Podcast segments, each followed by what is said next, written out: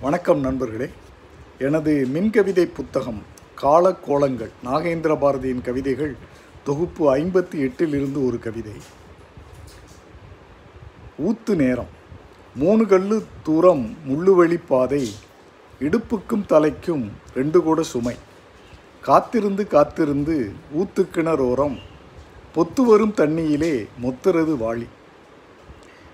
சின்ன வாளி சேர்த்தெடுக்க செலவழியும் நேரம் திரும்பி வரும் வேளையிலே அலம்பாத கவனம்.